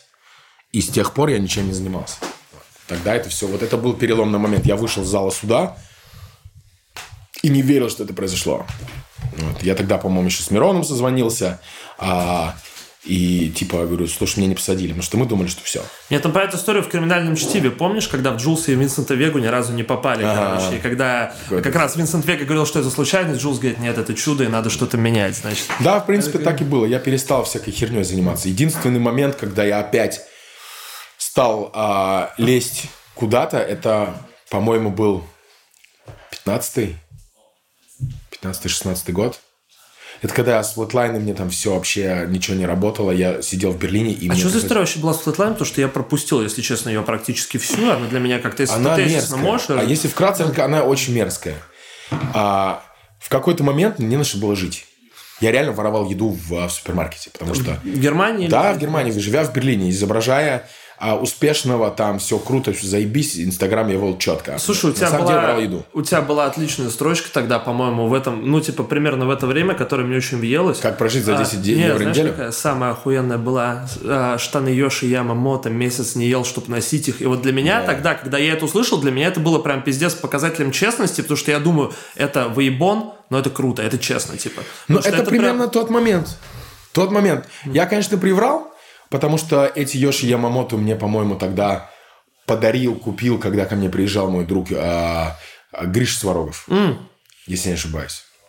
Не помню. Не суть. Слушай, ну это, правильно репрезентованный понт, потому что я не думаю, что, э, как бы, знаешь, все люди, которые читают про что-то, действительно это переживали, но у некоторых это так пиздато подается, что ты даже не хочешь знать, правда это или нет. Тебе просто, как бы, это круто звучит. Это несет посыл, который тебе понятен и который в тебе что-то Да, рождает. типа, у меня дорогие шмотки, но я такой же нищеброд, как и ты. Типа. Да, да. Вот примерно это та тема была. Это все вот эти годы у моего братишки прям туры, туры там э, и так далее, список Forbes, а я ворую еду в супермаркете. Для меня это был прям ну, очень жесткий момент. И когда На тебя давила вообще эта ситуация как-то? сама ситуация нет, на меня давило то, что у меня ни хрена не получается. И я не понимал, почему. С одной стороны, да, э, типа, а,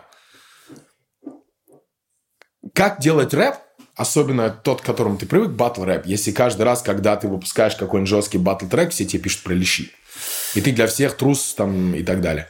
То есть не Слушай, работало из по маркетингу это уже не работало в первую очередь именно за вот этой постоянно тянувшейся за мной э, историей. Слушай, но с другой стороны было ощущение, как будто ты не пытался делать то, что от тебя прям ждут. То есть вместо того, чтобы просто уйти в какое-то лютое отрицалово, ты постоянно это осмыслял, рефлексировал, прыгал на того, прыгал на другого, прыгал на себя там. Ну, кор- короче, было ощущение поиска. Наверное, Да. поэтому, может, многие, типа, может, это хуже монетизировалось, потому что людям хотелось конкретики, они не совсем понимали, типа, кто такой. Типа вот. ты жесткий или ты наоборот Да, сейчас да, да, показываешь? да, Да, может быть, может быть. Потому что, мне кажется, ты же когда примерно в это время как бы начал себя репрезентовать еще как художник, то есть люди... Я вообще, типа, я очень поздно об этом узнал, что ты как бы пишешь картины, причем картины, которые мне лично в моем эстетическом, в моих эстетических рамках мне очень нравятся, и поэтому как бы сменилась просто немножко парадигма и ощущение.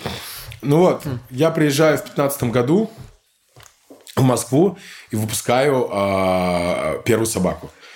Я тогда уже общался с Кацубой, с Шурой Кузнецовой, там, с Андреем Бояковым. У меня сменился круг общения. А Flatline занимается там какими-то своими делами. Вот. а, я хотел от них уйти в 15 году. Но у них там был какой-то большой проект. Они, ты бы, они у тебя были дистрибьюторами. Они дистрибьюторы. Ну как? Они менеджмент, букинг и все остальное. Вот, я приезжаю, они приглашают меня к ним, типа, вот, Диман, смотри, нам повезло, у нас вот сейчас огромный большой проект на Савинской набережной, и вот тебе, смотри, две комнаты огромные с видом, типа, на набережную, это, это будет твоя мастерская, типа, мы тебе все оплатим, квартиру снимем, все оплатим, все будет заебись там и так далее. А я такой думаю, ну, блядь, наконец-то, окей, давай. Вот, и в какое-то время, наверное, полгода я жил в Москве, работал в этой крутой мастерской. У меня была квартира на Плющихе. Все было заебись. Прям я писал новый материал, поэтому голод. И получился достаточно крутым, потому что это впервые, где я не переживал за свою финансовую историю. Где... Иронично, что альбом «Голод» называется. Да, да. Ну, ну да. Ну, я же описывал жизнь до. То есть я рефлексировал все время до, но работал я уже в других условиях. То есть я не писал альбом «Голод», голодая, а скорее вспоминая, как... Ну, то есть ты рефлексировал над тем, того, Да, что у меня типа заготовки были, я вот его записывал, и так, все собирал и так далее. Но а, буквально полгода спустя, а, вот они еще выпустили меня через А+, тогда, мы подписали, они там взяли с ней там 250 тысяч рублей, они им аванс дали, или я не, я не помню. Вот, а, мы выпускаем этот релиз, и он все идет через жопу. Он они сливают его за две недели случайно, потому что какой-то олень в одноклассниках галочку не поставил. Еще что-то. То есть все идет через жопу, и в итоге 2016 год, январь, 17 год, январь, нет, 2016 год, 31 декабря, Я узнаю от Валеры, что их выпиздили с Савинской набережной, мастерская закрыта, а там десятки моих картин, у меня к ним нет доступа, нет доступа к моим вещам вообще. А, они опять не знают, чем заниматься, бабок нет, значит, за квартиру, в которой я живу, неизвестно, как платить. А в Германии опять все мосты сжег, возвращаться некуда. Я охуел. И в этот момент сказал, я от вас буду уходить. Типа, все, ну, не, получается. Я 6 лет вам доверял. Ну, потому что нет смысла видеть. 6 лет вам доверял, вы 6 лет, э, и эти 6 лет, типа, я еле-еле выживал. То есть я зарабатывал деньги там с концертов какие-то, но все не работало. И потом, когда а, я пожаловался Вите, что-то мы с Витей переписывались, и Витя мне говорит, Диман, давно хочу тебя, типа, помочь с этой хуйней, потому что я понимаю, что как это работает. Сам я сейчас этим занимаюсь. Вот, у меня есть человек, у меня есть вот это издательство и так далее. Давай мы тебе, я тебя с ними сведу, ты пообщаешься и там для себя поймешь. А я был уже в Германии. Вот. А мне помогал тогда Юра Лагутин, мой друг. Я послал Юру туда. Юра встретился с Витей. Витя его познакомил с э, Черкасовым Андреем, с Джем. Они стали там общаться, все это обсуждать. Я прилетел, мы приехали в Джем, рассказали всю историю. И первое, что мне Джем сказал, это наебалово, тебя наебывают.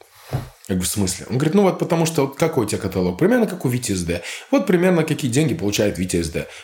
У тебя прослушки, да, посмотрим. Вот у тебя такие-то, такие-то прослушки. Теоретически ты должен получать примерно такие-то, такие-то суммы. Где деньги? Причем к тому моменту хайп шока уже давно спал. Он говорит, вот представь себе на пике хайпа, когда ты там выпустил голод, у тебя там все хорошо пошло, а я не, не то, что мало денег, ни копейки не получал. Он говорит, куда эти деньги уходили? Давай говорит, проверим. И когда я предложил Мише Flatline встретиться, и давайте встретимся на джем, обсудим, как я буду уходить, Flatline э, стали требовать от меня, чтобы я не просто ушел от них, а они меня готовы выпустить из контракта только в том случае, если я до этого перезаключу контракт с А+. А, А я говорю, нахрена мне? Вы за меня будете решать, где я буду издаваться? Вы охуели? И когда Боровков скорее всего, потому что у них самих были обязательства перед А+. Сейчас, вот, вот смотри.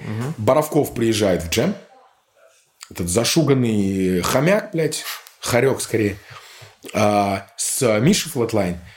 И а, Черкасов начинает говорить, вот смотри, вот, вот, вот, вот, вот, вот, вот, вот. И все, ничего не может ответить, потому что, ну, это наебалово. И Черкасов это доказал в трех словах просто. Буквально. И Боровков что-то начинает заикаться, и Черкасов ему такой говорит, пошел нахуй. Встал, пошел нахуй отсюда. И я сижу такой, и он прям реально вот так стоит, смотрит на Боровку, говорит, встал, пошел нахуй отсюда. И Боровков просто, смотря в пол, выбежал. А Миша, видно по глазам, что понимает, что тут что-то не так. Но в тот момент я понял, что их наебывали точно так же. То есть, я думаю, Миша, может быть, не был в курсе. Валера знал обо всем. Просто всплыло, что все последние годы Это мои бабки. Это мои был бабки шли, блядь, на содержание Flatline, на содержание а, всех остальных, там целая цепочка, Flatline, А+, блядь, какой-то студия звук, еще какая-то цепочка, потом Союз, потом PMI. И типа каждому идут отчисления. Да, и мне пизгулькин хуй. Все. И как очень легко было а, расторгнуть все эти договора, потому что это все было на коленке. Ну, все было воде. наебалово, да, между собой было какое-то наебалово, поэтому мы их очень быстро все вот так разорвали. И Черкасов сказал, типа, с Джем, а теперь давай вернем твои деньги. И они их просто высасывали. Вот последние бабки пришли, по-моему, вот в этом году. Мы вплоть до этого года регулярно раз в год там несколько мультов, там несколько мультов. То есть мы их, короче, все эти годы, что они наебывали, мы все эти бабки вернули, причем сделав им очень больно. То есть Боровков, когда типа, меня видит или вспоминает где-то, мне кажется, у него там икота на недельку, как минимум. Вот. А, ну, вот так, примерно такая история была с Фултайн. Вот я не уверен, что а, они меня прям наебывали. Мне кажется, их тоже наебывали. Ну, скорее всего, типа там все наебывали друг друга понемножку, а в итоге получилось так, что денег нету ни у кого. Самое смешное было, когда а, этот придурок, как его, который с Sony судился и уходил от Sony. Шарлот? Шарлот, да, блядь. Жаловался, что его Sony наебывает, но ушел К+. Вот Красавчик. это, типа, это для всех был абсолютно впечатляющий Красавчик. последний аккорд истории, как бы, опять же, без негатива, но мы все сидели, пацанами смотрели такие, все понятно. Олень просто. А, кстати, из новичков тебе кто-нибудь нравится? Потому что вот Шарлот, вот смотри, удивительно быстрое время мы живем. Шарлот уже успел, а, типа, найти себя, фитануть с Моргенштерном, получить кучу внимания, прожить, пережить скандал и пропасть. И это происходит буквально вот в пределах полутора лет, и мне кажется, что с каждым годом все ускоряется и ускоряется. Вот есть кто-то из прям новичков, кто вот, по-твоему, прям хорош? Есть люди, о которых еще вообще никто не слышал пока что. Например, Алон. Типа, там парнишка из Казахстана. Он сейчас на респекте все еще, к сожалению. Его Влади не выпускает. У Влади большие проблемы с эго. смысле, Ну, Как потому что... А какая, ты думаешь, большая разница между Влади и Боровковым в плане ведения бизнеса? Я просто никогда не Такой слышал же ничего тип. про бизнес Влади. Такой же тип. Ну вот смотри, он а, подписал парнишку с Казахстана под у- при условиях вот прям самых мерзких, вот, вот Black Старщина просто такая же, как вот все остальное. И а, чуть-чуть там денежку, чуть-чуть там денежку, да, попробуем. Вот это тебе надо тут. Он ему там предлагал какие-то фиты с людьми, которые вообще никак не сопоставимы с его музлом. Это, естественно, не стало, ну, не, не сработало. Он не прислушался к артисту, не слушал его мнения, он не пытался с ним поговорить о том, а у тебя какое видение, Алон, что вот ты хотел бы делать. Типа он никогда, у него всегда было свое видение для артистов. Если артисты в это вписывались, естественно, это не работало, что не то, что хочет делать артист. И если это не работало, он переставал типа им платить, в них э, вкладывать бабки, все, держал их там 7 лет, все, слил. То есть он их душил. А у Алона получилось так, что он пару раз его послушался, сделал как хочет Влади или как это видит Влади. Это не сработало, и он перестал типа в него вкладывать бабки. Что делает Алон? Делает просто сам как видит. Делает музло своими ребятами из, там, с последних своих каких-то копеек, собирает что-то, снимает что-то. Все. Потом встречается с людьми, выпускает а, свою, свою первую песню с а, хлебом, голубь называется. И она стреляет. Все. Влади не приходит и не говорит, красавчик, сработало. Хм, давай-ка посмотрим. Алончик, что у тебя там еще есть? С, чё- с чем еще можно поработать? Не, у него мозгов для этого не хватает, потому что для этого ему нужно признать, что он был неправ. То, что он нихуя не видит, что он старый просто, он уже не в теме. Этого Влади не может признать. И поэтому он типа на это никак не реагирует, а он хочет выпускаться. И он понимает, что если он будет сейчас выпускать релиз на респекте, то Влади получит деньги, которые он не заработал. Он ничего для этого артиста, для, для этого конкретно альбома ничего не сделал. Он в этого артиста не верил. Он для него, для себя его похоронил. А он приходит к нему и говорит, забирай все. Вот мой каталог, три альбома я у тебя выпустил там. Забирай, просто меня отпусти. Нет. Говорит, давай мне там столько-то, столько денег. Какие-то там смешные, вообще непонятные из воздуха взятые цифры. Ну, как бы как неустойку, чтобы... Влади, что этот шум, шумейку или как его зовут, которая Антоху МС держит. Что история с Black Star, это все одно и то же. Эти люди строят из себя порядочных, там, уважаемых людей, но когда ты слышишь про их закулисные истории, ты думаешь, почему вы это делаете? Какое право ты имеешь, Влади, душить артиста? Какое право?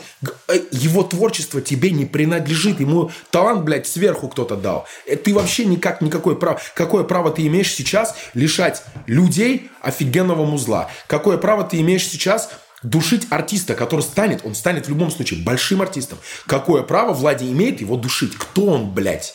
Каста? Да ну хуй с твоей каста. В 2011 году а, там каждый город орал тебе такие строчки про твою касту. Вот, вот кто ты каста для сегодняшнего, для сегодняшнего молодого поколения. После таких историй я не могу уважать этого человека. Потому что его достижения музыкальные ничто по сравнению с тем, что он сейчас душит какого-то парнишку. И он уверен, что он прав. Я в тебя там деньги вкладывал. Я так, старик, договорись.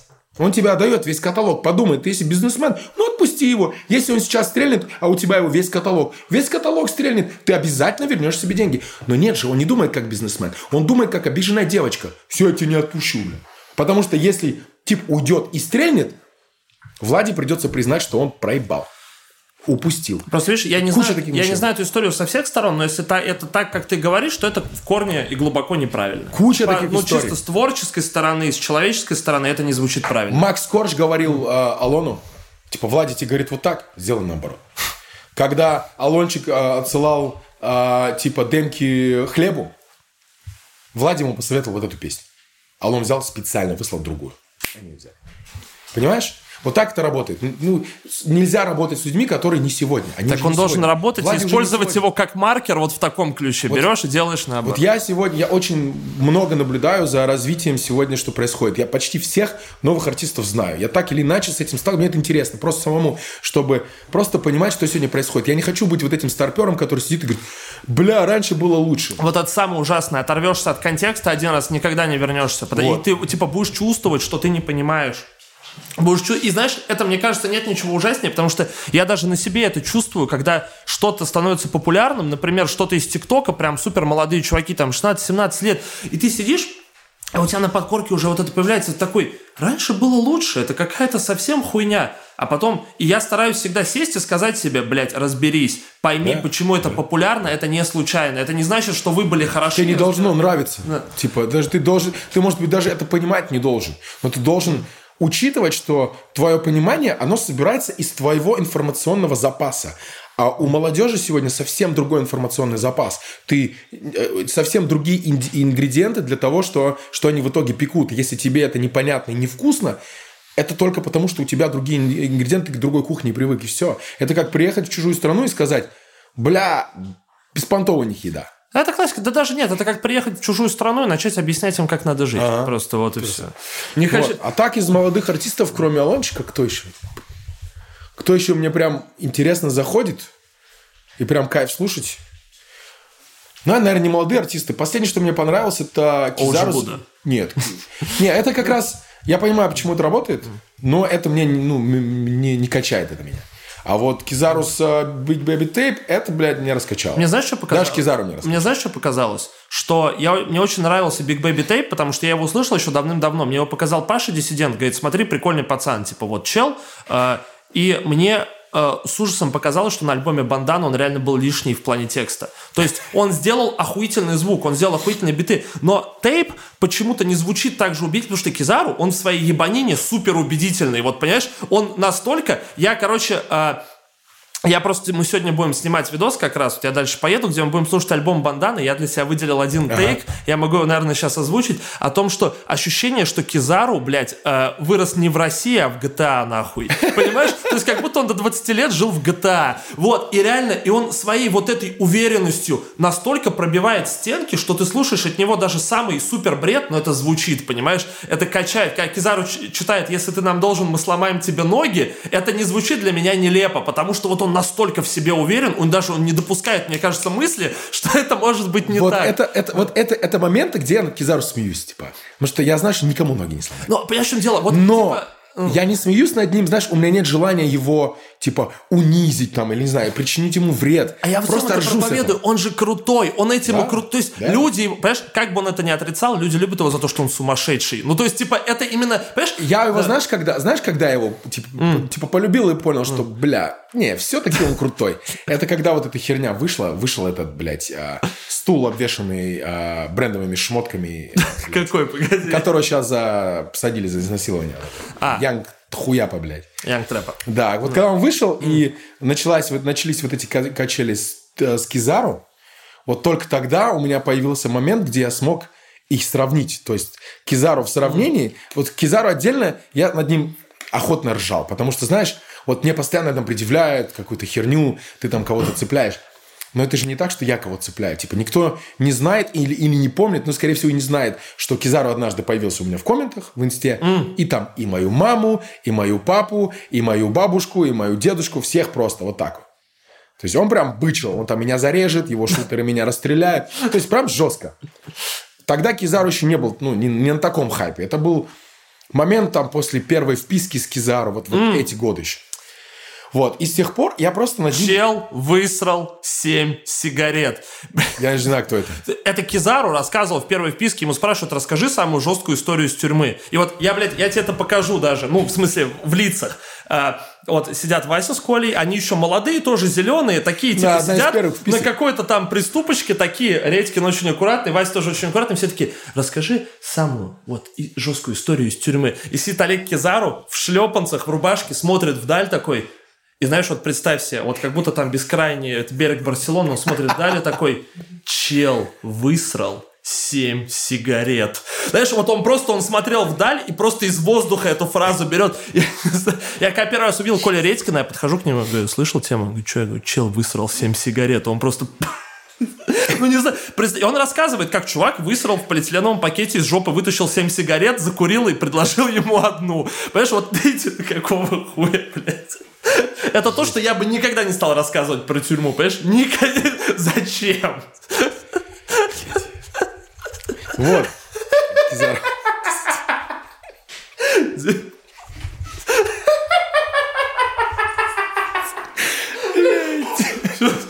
Как, можно не любить это? Это же охуенно. Прикинь, этого бы не было. Ты всего. видел, как он попил воды из закрытой бутылки, потом попил из открытой, она у него пошла носом, он секунду посмотрел в камеру и такой, вот так вот.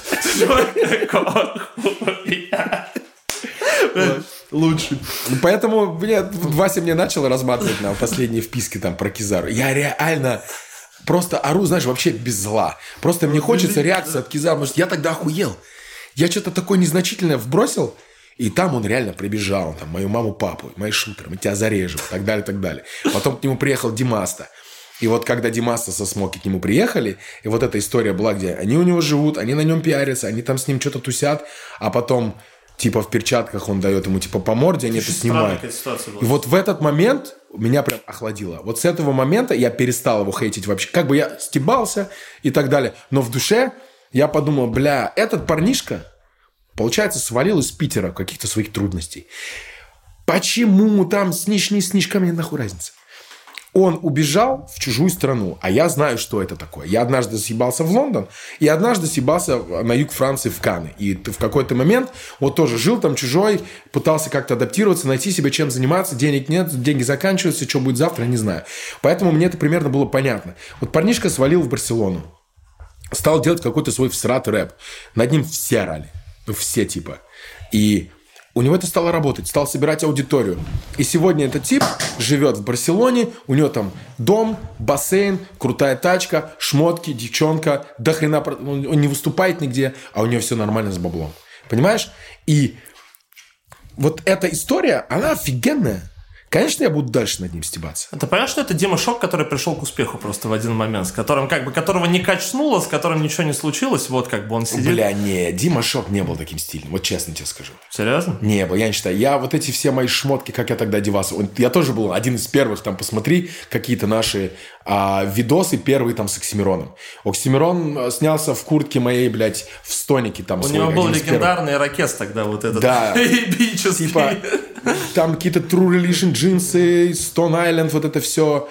А, это настолько колхоз. Окей, на тот момент это хайпило. Там а, True Religion джинсы носил а, Джуэл Сантана, Джим Джонс, блядь, в Америке и, блядь, Дима Бамберг в Берлине. И в Берлине это еще никто не носил. Тупо потому, что я вырос а, в Бамберге, рядом была казарма. До 2015 года у меня была куча американских друзей, именно американских солдат из Америки, поэтому все актуально из Америки я получал немножко быстро. Вот. Или мы, потому что у нас были, типа, друзья прям прямиком из Америки, типа, солдаты.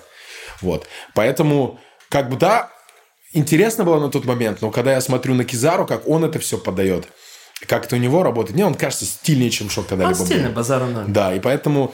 И при этом мне нравится его вайб больше. То есть, если я сегодня Шока слышу, он вызывает агрессию прям такой, типа, там такой вайб прям, «Ва, ебать.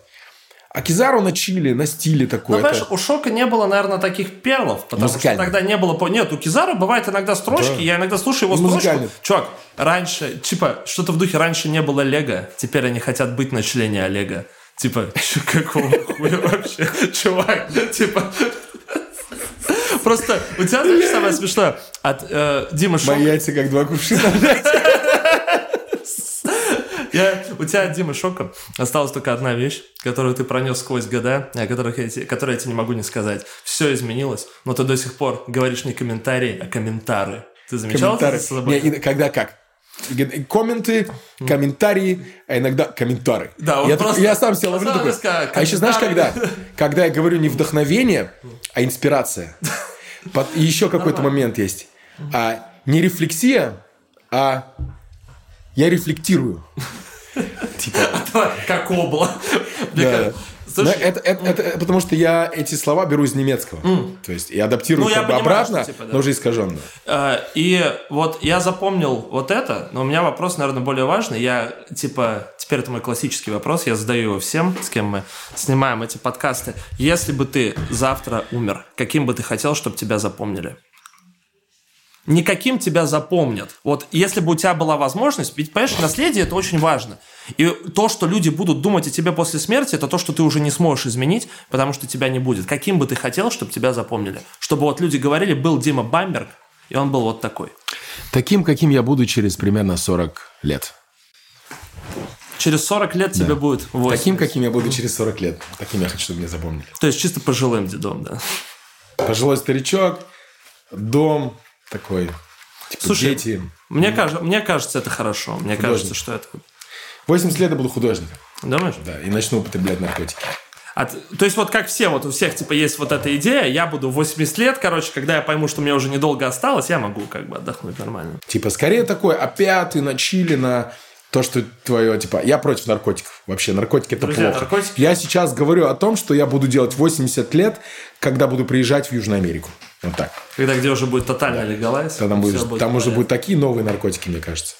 А вот, кстати, мне интересно, но знаешь, тоже вопрос, на который, мне кажется, у всех есть однозначный ответ, но тем не менее хочется его задать просто потому, что мало ли стрельнет, и услышишь что-то интересное. Ты бы что-то поменял в жизни? Вот реально. Вот я просто... Поменял кажется- бы? Ну да, вот, вот из всего того пути, что ты прошел, потому что сейчас, э, как бы, понимаешь, внезапно э, твоя жизнь, да, жизнь именно Димы Шока, Димы Бамберга безумно стала всем интересно, все переживают старые истории, вот это пережевывают, ты сам говоришь, что там 7 интервью на дню, все люди спрашивают одно и то же. Мне вот, мне абсолютно, блядь, не хочется спрашивать одно и то же, потому что я тебя знаю э, не как медийного персонажа, когда, типа, ты делал рэп, я тебя очень мало слушал, но я тебя в первую очередь знаю как человека, как человека, который мне приятен, интересен, и с которым мне приятно провести время попиздеть, к тому же похавать отличный торт бесплатно. Поэтому, но, но мне тем не менее интересно, ты бы что-то, вот что-то хотя бы поменял, потому что я всегда думал, знаешь о чем? Э, Я бы ничего не поменял, потому что эта дорога привела меня сюда, а здесь я быть хочу. Я вот поэтому и думаю, что что бы я поменял, что не изменило, не изменило бы мою реальность сегодня. Вот мне сложно придумать. Я бы, наверное, не бухал, но я уже не бухаю. Чё, что могло бы меня сегодня апдейтить, сделать, не знаю, немножко лучше, легче? Без понятия. Наверное, ничего бы не менял все-таки. Подожди, ну куда Я легче у тебя размер М уже с XL? Ну да. Не, я как раз э, думал до того, как я жестко занялся спортом, что, наверное, если бы я не употреблял там в детстве, я был бы немножко поздоровее сегодня. Но когда я проходил последний месяц там 10 тренировок, несколько тренировок в день, там, а по 10 километров бега и так далее, я понял, что, бля, не, ничего себе не навредил. Это Нормально все было. Блин, я не знаю, что бы я поменял. Я бы поменял, не знаю, а, как бы, что бы изменилось, если бы я вернулся в 2011 году в Гамбург и не реагировал на Мирона так токсично, постфактум. Вот были у меня такие мысли, когда... Ну, потому что в последнее время я очень много был вынужден говорить про это. Я помню, не помню с кем, но мы говорили об этом. Я подумал, ну, типа, что я сделал не так? Ну, наверное, потому что я стал на это реагировать токсично, стал его там цеплять. И в моей ситуации я выглядел еще хуже, чем выглядел и так. И насколько это изменило бы все, и где бы я сегодня был, вот хуй знает. Поэтому я, наверное, даже... Ну, возможно, это был тот трудный путь, который тебе стоило пройти, чтобы сейчас чувствовать себя вот так вот легко. Бля, ну да, это типа мои любимые фильмы, которые я смотрел, там типа Карате Кит, он приезжает Ну, в новый город, ну. его там пиздят. он Это там- же всегда, это всегда путь. Это всегда Призрак путь. Брюс Ли его делает бойцом. Димон, я тебе честно скажу, не меняй ничего, ты охуенный так. Очень Спасибо рад. большое. Спасибо Взаимно. огромное. Спасибо огромное, очень рад с тобой побазарить. Друзья мои, если вы досмотрели до этого момента, это значит, что вам нужно дать шоколадную медальку из чистого золота, повесьте себе на шею, чтобы видеть на улице таких же людей, а их будут миллионы. Тех, кто досмотрел это видео до конца, потому что это был насыщенный, классный, просто инъекция ностальгии, инъекция кайфа прямо в мозг. Замечательный подкаст VS Rap. Меня зовут Федя Букер, рядом со мной несравненный Дмитрий, директор Бамберг.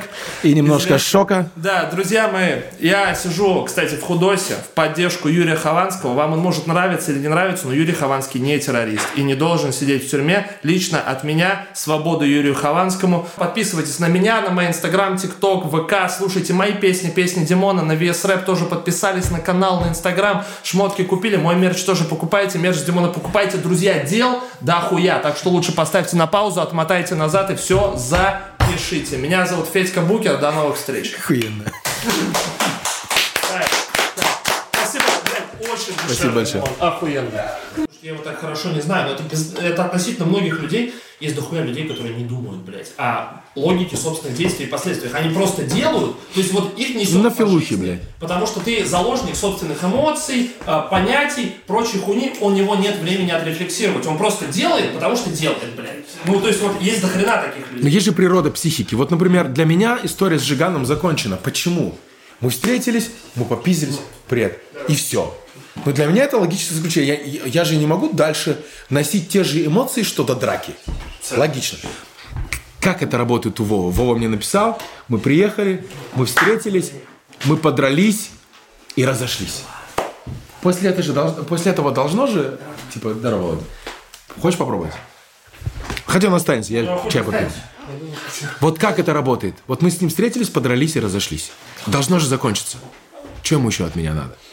Еще подраться. Я не буду. Ладно, окей, может быть, потому что он не получил желаемого результата. Он должен был вообще- меня отпиздить, вместо этого я его порезал. Я вообще не считаю, блядь, что для меня драка никогда не решала нихуя, потому что всегда, типа, я тысячу раз видел людей, которых я пиздил, и которые меня пиздили, и никто из этого ничего, блядь, не вынес. То есть, ну, реально вот, Мозги, потому что есть, потому что думаешь. понимаешь, а если у тебя есть башка, тебе не нужно драться, чтобы понять, типа, А если нет? правоту, либо Вот представь, представь, сколько нового Рома Жиган узнал о себе через 4 месяца.